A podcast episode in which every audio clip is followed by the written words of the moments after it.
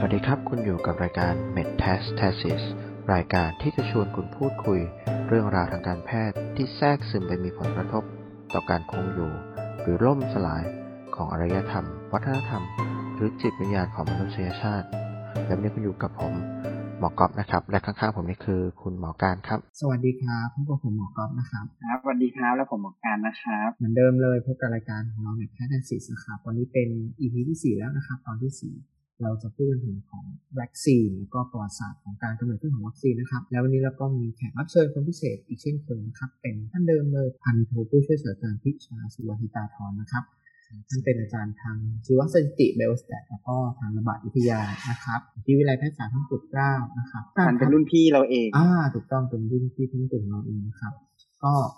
วัคซีนหรือว่า vaccination นะครับได้ยินกันบ่อยช่วงนี้โดยเฉพาะช่วงช่วงนี้นะครับมันคืออะไรและปัจจุบันมันเราแบ่งวัคซีนเราเป็นกี่ประเภทยังไงบ้างครับน้องการวัคซีนเนี่ยหรือว่า vaccination หมายถึงการให้ วัคซีน วัคซีนเนี่ยมีมีทั้งหมด 3 ประเภทครับ ก็คือวัคซีนเชื้อเป็นที่ถูกทำให้อ่อนแรงลง แล้วก็วัคซีนเชื้อที่ตายแล้ว แล้วก็ส่วนประกอบของเชื้อที่จะถูกใส่เข้าไปในร่างกายของมนุษย์ เพื่อที่จะทำให้ระบบภูมิคุ้มกันอะสร้างภูมิคุ้มกันต่อเชื้อชนิดนั้นขึ้นมา แต่เชื้อที่ใส่เข้าไปอะจะไม่แรงจะทำให้เกิดโรค วัคซีนเนี่ยเป็นภาษาอังกฤษอือหืออะเรื่องนี้จะเกี่ยวกับวัวและการที่เรามีวัคซีนเนี่ยเราต้องขอบคุณวัวนะคาวอะวัวทำไมเหรอเพราะว่า เดี๋ยวจะเล่าต่อไปทีหลังเดี๋ยวจะพูดถึงอืมต้นกำเนิดคำว่าวัคซีนวัคซีนเนี่ยเป็นภาษาอังกฤษต้นกำเนิดมาจากคำว่า vaccinus อือหือเป็นภาษาละติน แปลแปลว่าว่าวัวมาเหรอจากวัวใช่อ๋อจริงเหรอมาจากคำว่า vacca vacca เป็นภาษาละตินแปลว่าวัวอือหือะอหลายคนอาจจะสงสัยว่าวัวเกี่ยวอะไร แต่บอกเลยว่าอืมเรื่องวัวเนี่ยคือสิ่งมีชีวิตที่มีพระคุณต่อการเกิดวัคซีนมากเลยแต่พูดกันทีหลังนะฮะมีพระคุณโอเค ใช่ vacca หรือว่าวัคซีนเนาะแล้ววัคซีนแรกของโลกนี่เกิดมานานยังเกิดมาตั้งแต่ก่อนประวัติศาสตร์หรือว่าในยุคประวัติศาสตร์นี่เองครับในยุคประวัติศาสตร์แต่เกิดมาก็นับว่านานแล้วประมาณพันกว่าปีได้ วัคซีนแรกของโลกคือวัคซีนไข้ทรพิษ วัคซีน smallpox มีที่ควาเรามพูดสำคัญกัเพนราะว่าไปโลกโลกที่เราพูดกันไปตอนที่แล้วเนี่ยใช่นะตอนที่แล้วครับมีความสำคัญเพราะว่าเป็นโรคระบาดที่แพร่ไปทั่วโลก แล้วก็แพร่ได้ง่ายอัตราการเสียชีวิตหรือคุณภาพในยุคนั้นน่ะมาก แล้วก็ผู้ที่รอดชีวิตมันจะมีแผลเป็นทั้งตัวดูน่ารังเกียจอะอืมต้นกำเนิดของการทำวัคซีนแพร่ทรพิษเนี่ยนับไปตั้งแต่ศตวรรษที่ 11 ก็คือประมาณ 1,000 ปีที่แล้วในเมืองจีนและอินเดีย สรุปว่ามันอยู่ฝั่งตะวันออกมาก่อนใช่ไหมอะใช่ครับฝั่งเอเชีย เอเชียนี่มีพัฒนาการด้านการแพทย์มันนำมาเยอะเลยนะทั้งโดยเฉพาะอินเดียอินเดียเนี่ยการแพทย์เขานำมาดีมากมากกว่ายุโรปอีกนะในยุคนั้นน่ะ ยุคกลางอืมก็คือในสมัยจักรพรรดิคังซีอะแห่งราชวงศ์ชิง ก็คือประมาณสมัยพระนารายณ์มหาราชของกรุงศรีอืมอะนั่นไงครับจักรพรรดิคังซีเนี่ยเคยป่วยเป็นโรค smallpox มาก่อนตอนเด็ก แต่ว่ารอดมาได้ ก็เลยให้ลูกๆอะรับวัคซีน smallpox โดยการเอาหนองจากตุ่มของ smallpox คนไข้อะมาทำให้เป็นผงให้ลูกๆพระโอรสพระธิดานะสูดสูดผงเนี่ยเข้าไปในจมูก หรืออีกวิธีหนึ่งก็คือกรีดเนื้อให้เป็นแผลแต่ว่าอืมแล้วก็โรยผงเข้าไป เอออือมเล็กๆ ในส่วนอืมของภาคฝั่งตะวันตกน่ะฝั่งยุโรปฝั่งอเมริกาและนอกจากเรื่องวัคซีนแล้วอะที่มาคู่กันกับเรื่องโรคระบาดวัคซีนก็คือเรื่องควอรันทีนใช่ไหมอ่าปัจจุบันเนี่ยแหละอ่าเหมือนกันก็ปัจคืจุบันนี่แหละกักควอลันทีนก็คือการกักตัวกักกักตัวหรือการอ่าในปี 1648 ที่บอสตันน่ะอ่าฮะเขาก็มีการทำ state quarantine นะอืมเออยังไงมีการใช้ระบบ state quarantine คือใครมาจากเมืองนอกใครมาจากเมืองนอกให้กักตัวก่อนเข้าเมืองอย่างนี้ถูกไหมคล้ายๆเออขงราใช่ เพราะว่าอ๋อตอนนั้นที่แคริบเบียนน่ะมีไข้อ่าฮะเหลือง yellow fever ระบาดอ่า พอมันมี yellow fever ระบาดปุ๊บพอเรือจากเกาะแคริบเบียนอะมันจะเข้าไปจอดที่ท่าเรือที่บอสตันเขาบอกว่าอ่าเรือเรือหรือลูกเรือที่มาจากแคริบเบียนอะให้กักตัวไว้ก่อนอย่าเพิ่งเข้าเมืองกักไปที่ท่าเรืออ๋อนี่คือสเตทควอรันทีในยุคแรกๆนะอืมก็ยังก็ยังเหมือนเดิมแล้ว concept ก็ยังเหมือนเดิมเวลากักจนแน่ใจถูกไหมกักจนแน่ใจว่าไม่ว่ามีไม่โรคเป็นอ่าโอเคอะแล้วก็กลับมาที่เรื่อง smallpox เหมือนกัน แต่ว่าอยู่ที่ฝั่งบอสตันเมืองบอสตันเมืองเดิมเนี่ยแหละศตวรรษที่ 18 ผ่านมาประมาณ 50 ปี พวกทาสจากแอฟริกา มีแผลเป็นตามตัวหมดเลยพอเลยถามทาสว่าเอ้านี่แผลอะไรอะทำไมพวกเธอมีแผลกันทุกคนเลยแล้วทาสก็เลยบอกว่าไม่รู้แผลอะไรเหมือนกันเขาเหมือนจะเอาแบบเหมือนจะเอาหัวฝีอะมาทิ่มอืมตรงแขนเป็นแผลเอออมก็คือการปลูกฝียุคแรกๆอะแอฟริกาก็ทำมานานแล้ว คุณอังกฤษก็มาเห็นทีหลัง เออ ที่บอสตันทีนี้อืมทีนี้ในช่วงเดียวกันศตวรรษที่ 18 ที่ตุรกีภรรยาของเอกอัครราชทูตอังกฤษ ชื่อว่าเลดี้แมรี่มองทากูประจำกรุงคอนสแตนติโนเปิลที่ไหนที่ตุรกีคอนสแตนติโนเปิลปัจจุบันคืออิสตันบูลคืออิสตันบูลใช่ไหมอ่าทราบว่าที่เนี่ยมีการให้วัคซีน smallpox อย่างแพร่หลายหลายพันคนเลย ก็เลยพาลูกชายอะตัวเองไปเปิดเส้นเลือดดำก็คือการกรีดก็เหมือนการกรีดผิวหนัง แต่ว่ากรีดตรงที่มันเป็นเส้นเลือดดำอ่าแล้วก็เอาเข็มฉีดเข็มหัวเข็มที่มันมีเชื้อ smallpox อยู่อะอ่า ตัดตัดปาดตรงแผลไป นี่คือการปลูกฝีที่ตุรกีอ๋อเข้าใจแล้วคือมันมีคอนเซ็ปต์เรื่องประมาณการแบบให้สีให้แบบสารอะไรเงี้ยแต่ว่ามันไม่เหมือนกันถูกไหมแต่ละที่ไม่เหมือนกันแต่ละที่ไม่เหมือนกันจีนอินเดียเนี่ยเอาหนองไปใช้สูดตากเอาอ่าตากแล้วบดเป็นผงแล้วสูดเอาส่วนที่แอฟริกาก็มีการยังไงนะเอาปลูกเข้าทำไปให้ที่เกิดแผลทำให้เกิดเป็นแผลผิวหนังแล้วก็ฝังเข้าไปถูกไหมส่วนอืมถ้าที่ใช่ตุรกีที่อิสตันบูลเนี่ยเปิดเส้นเลือดอ่า เปิดเส้นเลือดเล็กๆเปิดเส้นเลือดเล็กใช่ๆแล้วก็ใส่เข้าไป แต่คล้ายๆกันนะคอนเซ็ปต์ก็คือเหมือนคอนเซปต์เดียวกันก็คือมีการเอาใส่เชื้อหนองตุ่มหนองใส่เข้าไปอ่าหนองแห้งแล้วใส่เข้าไปอือืมมใส่เชื้อเข้าไปอ่าอืม แล้วทีเนี้ยการคอนเซปต์การทำวัคซีน smallpox อะมันก็เลยแพร่หลายมากขึ้นแม้กระทั่งพระมหากษัตริย์ก็ยังสนใจเลยอย่างเช่น Empress Catherine ที่สองแห่งรัสเซียจักรพรรดินีแห่งรัสเซีย ก็ได้รับวัคซีน smallpox เหมือนกัน แต่เขาไม่ได้บอกว่าเป็นวิธีไหน เพราะว่า ต้องทำเป็นความลับและทีนี้จนกระทั่งปี 1796เนี่ยคุณหมอคนหนึ่งชื่อว่าคุณหมอเอ็ดเวิร์ดเจนเนอร์เป็นแพทย์ชาวอังกฤษนะพระเอกพระเอกอันนี้ถ้าใครเรียนพระเอกหนังสือเรื่องนี้มาเลย ถ้าใครเรียนเรียนนหนังสือมาบ้างชีววิทยาเรียนหนังสือมาบ้างก็จะรู้จักคนนี้เลยอ่าฮะเพราะเพราะว่า cowpox อะ cowpox หรือฝีดาษวัวอะมาที่วัวแล้วครับจะพูดถึงเรื่องว่าวัวมีพระคุณกับเราอย่างไรมาถึงเรื่อง cowpox เขาพบว่าฝีดาษวัวเนี่ยเป็นโรคที่ไม่รุนแรงระบาดในวัว แต่ว่าสาวรีดนมวัวที่ทำงานในฟาร์มสมัยนั้นน่ะเขาก็ต้องเอามือไปจับนมวัวใช่ไหมเต้านมวัวเคยเห็นใช่ไหมเวลารีดนมวัวที่แบบเอามือไปจับเต้านมวัวแล้วก็สาวอ่าใช่ครับมิลกิ้งใช่สาว milking ใช่อะมือพวกเนี้ยมือของสาวรีดนมวัวเขาก็จะโดนพวกสารจากจากฝีดาษวัวพวกสาวรีดนมวัวเขาก็เขาก็ไม่เคยติด smallpox กันเลยเอ็ดเวิร์ดเจนเนอร์ก็คิดแล้วว่า อันเนี้ยมันน่าจะมีความเกี่ยวเนื่องเป็นภูมิคุ้มกันหรือเปล่านะอ๋อมีความเกี่ยวเนื่องกันหรือเปล่า smallpox กับ cowpox เนี่ย มัน pox pox เหมือนกันน่าจะตระกูลเดียวกัน แต่ว่าในสมัยนั้นอะคือมันคนละโรคนะครับ มันคือฝีดาษที่เกิดในวัวกับฝีดาษที่เกิดในคน ทีนี้เผื่อตามไม่ทันไอ้เด a ร์เจนเนอร์ก็ดูว่าเฮ้ยไอ้คนที่ไป contact กับ cowpox contact กับโรคฝีดาษในวัวบ่อยๆเนี่ยปรากฏว่าเหมือนจะมีภูมิเว้ยเหมือนจะมีภูมิต่อโรคฝีดาษในคนไปด้วยทีนี้เอ็ดเวิร์ดเจนเนอร์ก็เลยยังไงนะเอาใช่ตุ่มหนองเหรอตุ่มหนองที่มือของสาวรีดนมวัวอืมลองสะกิดออกมาสะกิดออกมาแล้วก็ เอาไปป้ายบนผิวหนังของเด็กชายแปดขวบ เด็กชายชื่อว่าเจมส์ฟิปส์อือหือซึ่งถ้าสมมติว่าในสมัยปัจจุบันเนี่ยมันผิดหลักการวิจัยมาก เพราะว่าผิดจริยธรรมเนาะมันผิดจริยธรรมมาก เพราะว่าเหมือนเอาเหมือนแบบเด็กก็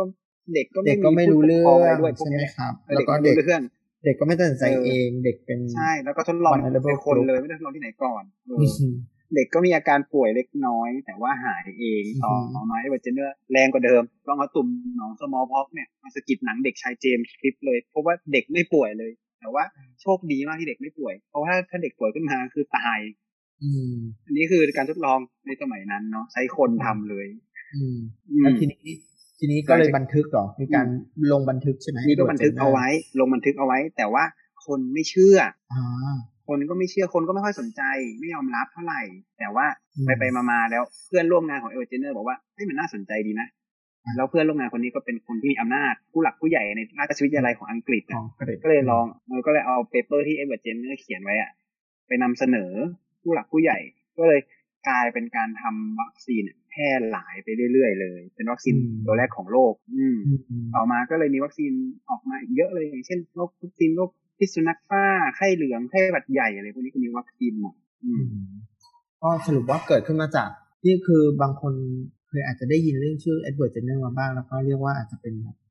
ยังไงดีบิดาของเป็นหรือว่าเป็นคนคิดค้นวัคซีนอะไรอย่างเงี้ยนะครับ แต่เท่าที่จากที่ฟังมาจริงๆก็อาจจะไม่ใช่เนอะเป็นคนที่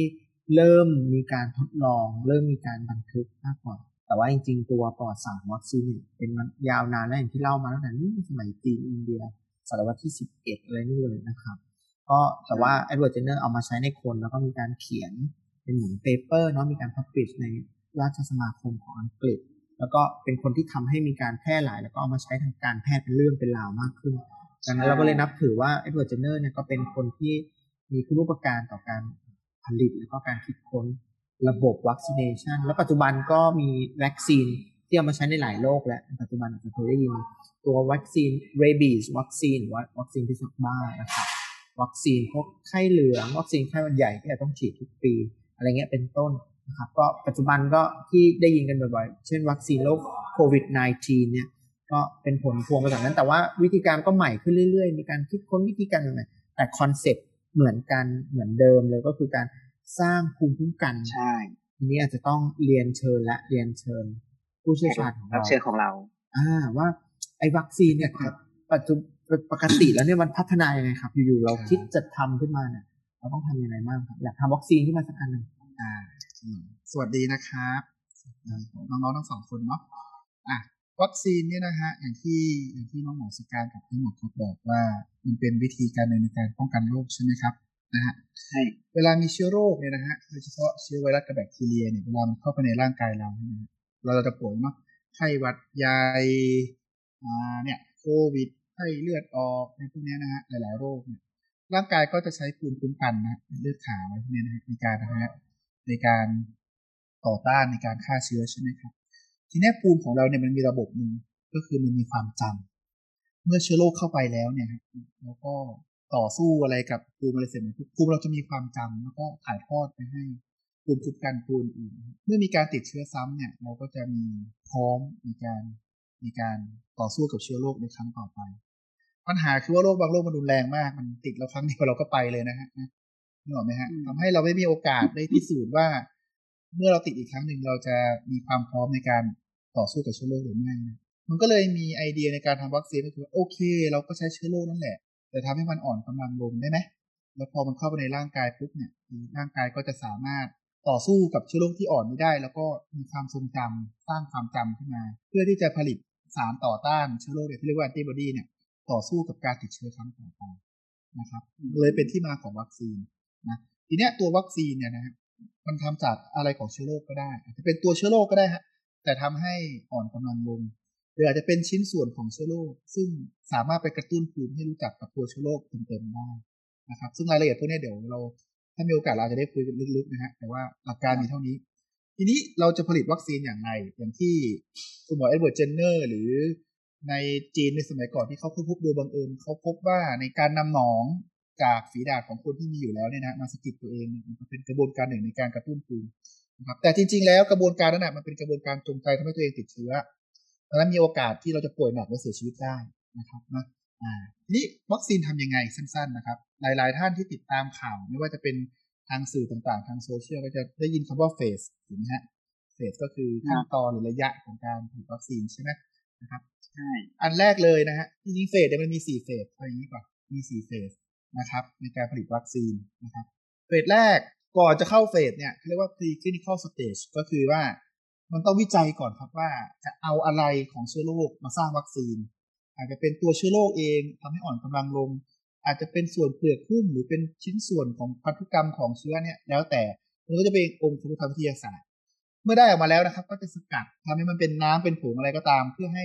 ฉีดเข้าไปในร่างกายได้ อาจจะฉีด อาจจะหยอด อาจจะพ่นหลายแบบนะครับ เสร็จปุ๊บก็เข้าเฟสหนึ่งเฟสหนึ่งคือเอาคนเนี่ยมาจำนวนน้อยๆเนี่ยปกติไม่เกินร้อยคนนะฮะลองฉีดวัคซีนนี้ดูนะครับ เพื่อที่จะดูว่ามันปลอดภัยไหมนะครับมันปลอดภัยไหมมี reaction อะไรไหมปลอดภัยหรือเปล่านะครับ ดูระดับของวัคซีนดูอะไรเนาะนะครับเฟสนี้ก็จะใช้เวลาใช้เวลาสักระยะหนึ่งนะฮะเพราะว่าเราต้องวิเคราะห์วิเคราะห์ภูมิวิเคราะห์เลือดอะไรมากมายนะครับ เสร็จปุ๊บก็เข้าไปสู่เฟสสองนะเฟสสองก็คือก็จะใช้คนมากขึ้นนะครับแต่ก็ยังอยู่ในห้องทดลองนะ ก็จะเป็นการดูระดับของภูมิ ดูเรื่องของการบริหารยาว่าจะต้องฉีดกี่ครั้ง ฉีดเข็มเดียวมันอยู่ได้นานไหมหรือต้องฉีดสองเข็มต้องกระตุ้นไหมอ่าวัคซีนเข้าไปแล้วอยู่ได้นานไหมถูกขับออกอย่างไรโน่นนี่นั่นนะฮะเฟสหนึ่งเฟสสองนะครับ ซึ่งกระบวนการต่างๆ ก็จะอยู่ในแลบหรือจะอยู่ในสถานที่ทำการทดลองเนาะนะครับ ทีนี้พอมันผ่านไปละมันใช้ได้ละนะครับหนึ่งมันระดับมันใช้ได้ กระตุ้นภูมิได้ปลอดภัยพอสมควรนะครับ ก็เข้าสู่เฟสสามนะครับ เฟสสามคือดูประสิทธิภาพของวัคซีนจากการนำไปใช้จริง ภายใต้การควบคุมของการวิจัยนะครับเฟสเนี้ยเนี่ยก็จะกระจายวัคซีนไปตามศูนย์วิจัยก็อยู่ตามโรงพยาบาลแล้วล่ะนะครับ มีการเอาคนมานะครับมีการเอาคนมา เพื่อฉีดวัคซีนนะครับถ้าเนื้อของการวิจัยจริงเนี่ยก็จะแบ่งคนเป็นสองกลุ่มนะฮะกลุ่มหนึ่งเป็นวัคซีนจริง อีกกลุ่มหนึ่งเป็นเป็นวัคซีนหลอก ก็คือไม่ใช่วัคซีนตัวที่เราศึกษาอยู่ อาจจะเป็นวัคซีนตัวอื่น หรืออาจจะเป็นวิตามินเป็นน้ำเกลือเป็นอะไรก็ได้นะครับ เพื่อรอดูว่าโอเค เมื่อเวลาผ่านไปปุ๊บฉีดปุ๊บเมื่อเวลาผ่านไปปุ๊บสองกลุ่มเนี่ยมีใครติดเชื้อโรคนั้นมากกว่ากันหลักในเป็น standard นะครับนะซึ่งซึ่งถ้าตามแบบจริยธรรมทางการแพทย์ผู้ที่เข้าร่วมการวิจัยเขาก็จะรับข้อมูลอยู่แล้วแล้วก็ตัดสินใจเข้าร่วมโดยสมัครใจนะครับเฟสสามพอทดลองกันไปเสร็จปุ๊บพอมันผลออกมาแล้วปุ๊บนะฮะหรือความปลอดภัยใช้ได้ประสิทธิภาพใช้ได้นะฮะตรงเนี้ย บริษัทก็จะทำไงก็จะไปยื่นขออนุญาตนะครับกับทางองค์การอาหารและยาของแต่ละประเทศเนาะนะครับ เพื่อนำวัคซีนไปใช้ในเชิงพาณิชย์ก็คือเอาไปใช้กับคนจริงๆนะครับนะครับวัคซีนผลิตจากเฟสหนึ่งเฟสสองเฟสสามเสร็จแล้วนะครับผ่านอนุมัติปุ๊บก็ใช้ได้ครับ ก็ใช้ได้นะครับ ทีนี้กระบวนการผลิตวิจัยมาเนี่ยมันทีมันมันไม่ได้นานพอที่จะดูอะไรฮะที่จะดูผลข้างเคียงในระยะยาวนะฉีดวัคซีนไป สามปีห้าปีเป็นยังไงสิบปีเป็นยังไงมีผลข้างเคียงระยะยาวไหมภูมิอยู่ได้กี่ปี มันอาจจะหายไปปีแรกสองปีแรกหรืออาจจะอยู่ได้ถึงห้าปีสิบปีก็ได้ ตรงนั้นก็ตรงนั้นก็จะเป็นเฟสสี่นะครับ ซึ่งทางทางผู้ผลิตหรือทางคณะวิจัยเขาก็จะไปติดตามต่อ หลังจากวัคซีนใช้ไปแล้วทีเนี้ยที่เราคุยกันในสังคมก็คือว่าบางวัคซีนมันอย่างวัคซีนโควิดเนี่ยบางตัวมีข้อมูลเฟสสามครบถ้วน ขออนุญาตมาแล้วบางตัว ยังรอผลอยู่แต่ละเราเอามาใช้ก่อนด้วยเหตุผลด้านความจำเป็น ใช่ไหมครับเนาะทีนี้คำถามที่น้องน้องหมอก็น้องหมอสการถามใช่ว่ามันใช้เวลานานไหมใช่ไหมฮะว่าวัคซีนใช่ใช่อยากจะอยากรู้ว่าปกติแล้วปกติที่ไม่ใช่โควิดนะเพราะโควิดดูแปลกที่สุดใช่ไหมใช่อะยกตัวอย่างเลยโรคที่เรารู้จักกันวอริเซล่าคือ วัคซีนสุกใสใช้เวลาวิจัย 28 ปีครับ วัคซีนไข้หวัดใหญ่ใช้เวลาวิจัย 28 ปี วัคซีนป้องกันมะเร็งปากมดลูก โดยการป้องกันการติดเชื้อ HPV 15 ปี วัคซีนโรตา 15 ปี โรตาคือวัคซีนป้องกันโรคท้องเสียรุนแรงในเด็กเล็ก หลาย ๆ ท่านมีลูกที่ฟังอยู่มีลูกหรือ มีน้องมีญาติที่เป็นเด็กเล็ก ๆ จะทราบว่ามีวัคซีนตัวนี้อยู่นะครับนะในขณะที่ความมหัศจรรย์นั่นคือโควิดของเราใช้เวลาเพียง 18 เดือนครับนะครับแค่18 เดือน แต่มันก็จะมี issue เรื่องของอะไรฮะการติดตามความปลอดภัยผลข้างเคียงแล้วก็ประสิทธิภาพที่แท้จริงเมื่อเวลาผ่านไป แต่โดยรวมแล้วก็เนี่ยแหละมันก็ใช้เวลาเท่านี้แหละวัคซีนที่ยังอยู่ใน pipeline ยังไม่เสร็จสักทีทำมาเป็น 10-20 ปีแล้วก็มีมาลาเรีย HIV โรคหลักๆ ที่มันฆ่าคนไปจำนวนมากก็ยังผลิตวัคซีนยังไม่เสร็จเลย อันนี้คืออนาคตทิศทางของวัคซีนใช่ไหมครับ นอกจากโควิด -19 ก็คือ HIV เนาะมาลาเรียใช่ใช่ไหมครับใช่ใช่แล้วมีทีนี้นอกนอกเรื่องนิดนึงนอกเรื่องจากการพัฒนาวัคซีนเคยได้ยินกลุ่มคนที่เขา ไม่เชื่อใน concept ที่เรากำลังพูดถึงอ่าได้ได้กลุ่มคนที่ต่อต้านการฉีดวัคซีนต่อต้านการใช้วัคซีนพวกเนี้ยเขาจะเรียกว่า anti vaxxer นะครับคำว่า vaxxer ก็คือกลุ่มคนที่ฉีดวัคซีน ยินดีจะฉีดวัคซีน ทั้งตัวเองฉีดวัคซีน แล้วก็มีลูกก็พาลูกไปฉีดวัคซีน กลุ่ม anti vaxxer คือกลุ่มที่ไม่ฉีดวัคซีน ตัวเองไม่ฉีดหรือพ่อแม่เนี่ยไม่ให้ลูกไปฉีดวัคซีน ด้วยด้วยเหตุผลบางอย่างที่มีความเชื่อว่าหนึ่งวัคซีนไม่มีประสิทธิภาพ หรือสองคือวัคซีนทำให้ป่วยมากกว่าไม่ฉีดสามก็คือว่าคิดว่าวัคซีนเนี่ยเป็นเป็นถ้าเป็นความเชื่อเชิงความเชื่อศาสนาคือวัคซีนเป็นสิ่งชั่วร้ายก็เป็นเป็นมันสิ่งเป็นชั่วเชื้อโรคร้ายเนาะมันเป็นเชื้อโรคใช่วัคซีนเป็นสิ่งชั่วร้ายเนี่ยทีนี้เนี่ยเราจะไม่ค่อยเคยได้ยินเพราะว่าบ้านเราไม่ค่อยมีปัญหานี้ประเทศไทย แต่ว่าในยุโรปหรือในอเมริกาเนี่ยมีปัญหานี้มาก นะครับนะครับมีปัญหานี้มากนะครับเพราะว่าพ่อแม่ก็ไม่พาลูกไปฉีดวัคซีนหรือตัวเอง ไม่ยอมฉีดวัคซีนแล้ว แล้วมันจะเกิดผลเสียคือ เราต้องการคนฉีดวัคซีนให้มากประมาณนึงนะแล้วมันถึงจะป้องกันโรคในระดับชุมชนได้เนาะทีเนี้ยจะเล่านิดนึงน้องสกายกับน้องหมอครับ มันมีฮะมันมีในอดีตไม่ไม่นานเหมือนเนี้ยนะปีหนึ่งเก้าเก้าแปดกี่ปีแล้วเนี่ยประมาณยี่ยี่สิสิบบกว่าปียี่สิบนะครับปียี่สิบกว่าปีสามมันมีงานวิจัยที่ตีพิมพ์ในงานวิชาการวารสารวิชาการนานาชาติที่ใหญ่มากนะฮะนะโดยคุณหมอแอนดรูว์เวกฟิลด์นะครับเขาตีพิมพ์ว่าวัคซีน MMR ฮะ mumps measles rubella คือวัคซีน MMR คางทูมหัดอ่าแล้วก็หัดเยอรมันวันทุกวันนี้เราจะยังใช้อยู่นะ ทุกคนยังได้วัคซีนนี้อยู่นะ ทุกคนในประเทศไทยได้อยู่ตอนเด็กๆ เขาตีพิมพ์ว่าได้วัคซีนเนี่ยมันลิงก์กับเด็กที่เป็นออทิซึมไม่เกิดเด็กเป็นออทิสติกนะครับลงในวารสารชื่อ Lancet คนก็เชื่อกันเพราะมันเป็นวารสารที่น่าเชื่อถือมากนะครับ แต่ปรากฏว่าห้าสี่ห้าปีให้หลังเขาถอนเขาถอนออกนะครับ เพราะว่ามีมีมีคนไป investigate แล้วพบว่าสุดท้ายแล้ว investigate แล้วพบว่าเขาอะจงใจสร้างข้อมูลเท็จขึ้นมาสร้างข้อมูลเท็จขึ้นมาทำไมเขาจงใจอะพี่แชมป์เขาเป็น anti vaxxer เหรอ Vaxxer คนที่ค อันที่นี้ตีพิมพ์อันนี้เท่าที่อ่านมาก็ก็ไม่ทราบถึง motivation ชัดเจนนะครับไม่รู้ชัดเจน แต่ว่ามีการเขาเรียกว่ามีการ fabricate ก็คือมีการสร้างชุดข้อมูลใหม่นะครับแล้วก็มีการ manipulate ก็คือมีการเลือกใช้ข้อมูลที่เก็บมาเนี่ย โดยมี bias ก็คือมีอคติว่าจงใจผลิตให้ชุดของมันออกมาเป็นอะไรอย่างเอเงี้อยเป็นออกมาตามที่ต้องการก็คือวัคซีนสัมพันธ์กับออทิซึมนะครั แต่บเก่งแต่เก่งนะ ผมว่าการดัดแปลงผลวิจัยไม่ง่ายนะ ใช่ แล้วไปอยู่ในแลนเซ็ตซึ่งเป็นใช่วารสารทางการแพทย์ที่ ใช่ใช่โอ้ปัญหาต้ๆนี้ก็คือ ปรากฏว่าในยุโรปเนี่ยกินในยุโรปอะคนเนี่ยเชื่อมากอืมเพราะว่าเขามีวิลลิ่งจะเชื่ออยู่แล้วถูกไหมฮะจะเชื่ออยู่แล้วนะครับเชื่อมากจนทำให้แม้ในปัจจุบันเองยุโรปก็ยังมีเรมแนนหรือมีมีของมีผลกระทบจากชุดความคิดนี้อยู่อืม rate การฉีดวัคซีนบางตัวในยุโรปเนี่ยต่ำมากนะฮะเมื่อเมื่อเทียบกับประเทศทางเอเชียอืหรืมอในแอฟริกาด้วยซ้ำนะฮะนอกจากนี้งานวิจัยโดยรวมเขาพบว่ากลุ่มในสื่อสังคมออนไลน์อย่างในโซเชียลนะฮะมีคนที่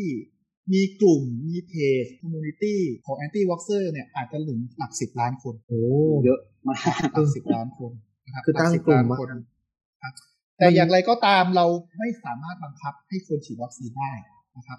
ดังนั้นเนี่ยร่างกายเขาใช่ใช่เขาเรียกว่าออโตโนมีดังนั้นเนี่ยอืมไอ้หลักการเนี่ยมันจะต้องจูงใจให้เขาเห็นความสำคัญอืม อธิบายถึงความเป็นจริง ผมว่ามันอย่างนี้ด้วยแหละ มันเหมือน echo chamber ไหมครับ ใช่เพราะว่าเขารวมตัวกันอยู่ในกลุ่ม แล้วก็ทุกคนพูด ทุกคนเชื่อเหมือนกัน คนใช่อยู่รอบข้างเขาเชื่อเหมือนกันเขาก็ยิ่ง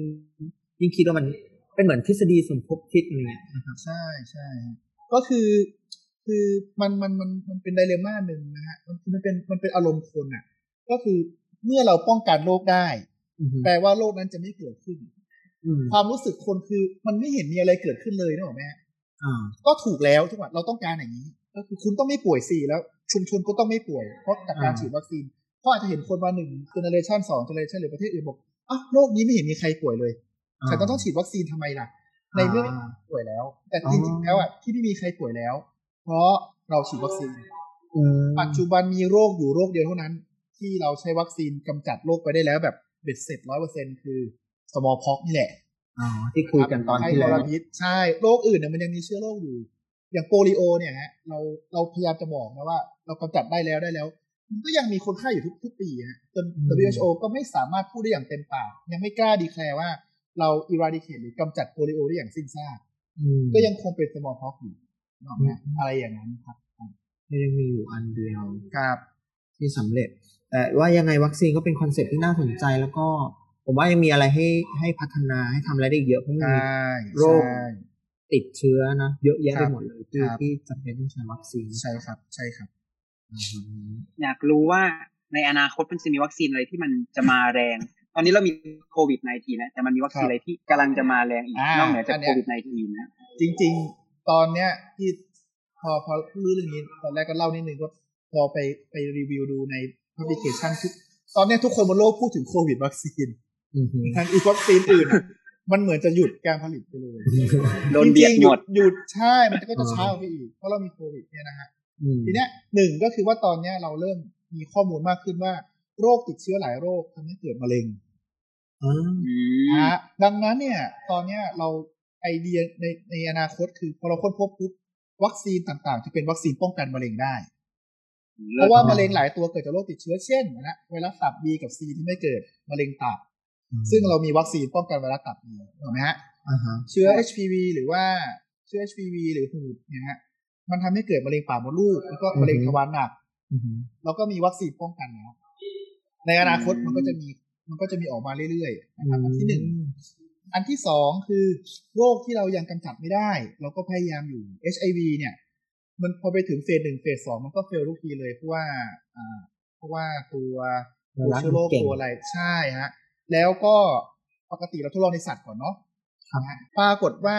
HIV เนี่ย ทดลองในสัตว์กับคนเนี่ยให้ผลไม่เหมือนกันอืมมันดัชื่องนั้นฮิวเฟแมนสใช่ฮะดังนั้นฟรีคลินิคอลกับเฟสหนึ่งจะช้ามากนะครับอืมเพราะมันต้องค่อย ๆทำในคน มันทำในสัตว์ไม่ได้นะครับนะมันไม่เหมือนวัคซีนอื่น อย่างอย่างโควิดเนี่ยมันเร็วเพราะว่าเราทำในลิงได้ครับอืมอย่างอ่าวัคซีนอืมเชื้อตายอย่างเช่น ตัวโคโรนาแวคหรือซิโนแวคตัวซิโนฟาร์ม หรือว่าวัคซีนที่ใช้ viral vector อย่างพวกแอสตราเซเนกาสปูติกเนี่ยมันได้ผลในสัตว์ในลิง แล้วทำในคนก็ได้ผลไม่ต่างกันเร็วอืมอืมๆอีกอันหนึงฮะ อีกอันหนึงที่มาแรงมากนะฮะคือมันไม่รู้มันจะเรียกว่าวัคซีนได้ไงเขาเรียกว่าวัคซีนสำหรับโรคไม่ติดต่ออืมยังไงครับ อ่าโรคไม่ติดต่อ คือวัคซีนอัเนี่ยไม่เคยได้ยิน อ่า คือวัคซีนเนี่ยจริงๆมันไม่ได้ตรงไปตรงมาคือวัคซีนเนี่ย มันจะไปมันจะไป modulate มันจะไปเปลี่ยนแปลงอะไรบางอย่างในร่างกายอ่าฮะเพื่อป้องกันไม่ให้เราป่วยด้วยโรคเรื้อรังอ่าครัสบมมติสมมติโรคหลอดเลือดสมองโรคหลอดเลือดหัวใจเนี่ยเกิดจากไขมันใช่ไหมฮะครับอ่า LDL คอเลสเตอรอลสูงใช่ไหมฮะมันไปเกาะเป็น plaque ในหลอดเลือดแล้วก็อุดตันอันนี้ทุกคนทราบ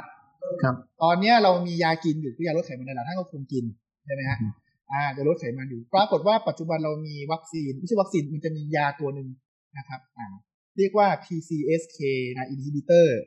ตัวเนี้ยมันจะไปจับกับเซลล์ ไปจับกับเซลล์ เร่งให้เซลล์เนี่ยกำจัดไขมันได้เร็วขึ้น พอฉีดปุ๊บครับไขมันในเลือดลดลงทันที แล้วก็อยู่ไปยาวเนี่ยมันเป็นการโมดิฟายร่างกาย ให้กำจัดไขมันได้เลย ดังนั้นพอกำจัดไขมันได้ปุ๊บ กดตัวตัวเลขของ LDL หรือคอเลสเตอรอลลงปุ๊บนะก็จะลดความเสี่ยงของการเกิดโรคหัวใจโรคมะเร็งลงอย่างเงี้ยอืมเข้าใจก็แล้วมีการใช้ใช้เชื้อใช้เชื้อวัณโรคอืมเพื่อกระตุ้นเซลล์ให้ไวต่ออินซูลินมากขึ้น ให้เผาผลาญน้ำตาลได้ดีขึ้น ซึ่งใช้รักษาเบาหวานชนิดที่หนึ่งครับ ชนิดที่ตับอ่อนผลิตอินซูลินไม่ได้หรือผลิตอินซูลินได้น้อยเนี่ยอันนี้ก็วัคซีนนะฮะมันก็จะมีในอนาคตก็มันจะเป็นลักษณะนี้ ก็คือว่า ไม่ได้ป้องกันโรคแบบด่านหน้า แต่ว่าป้องกันผลข้างเคียงของ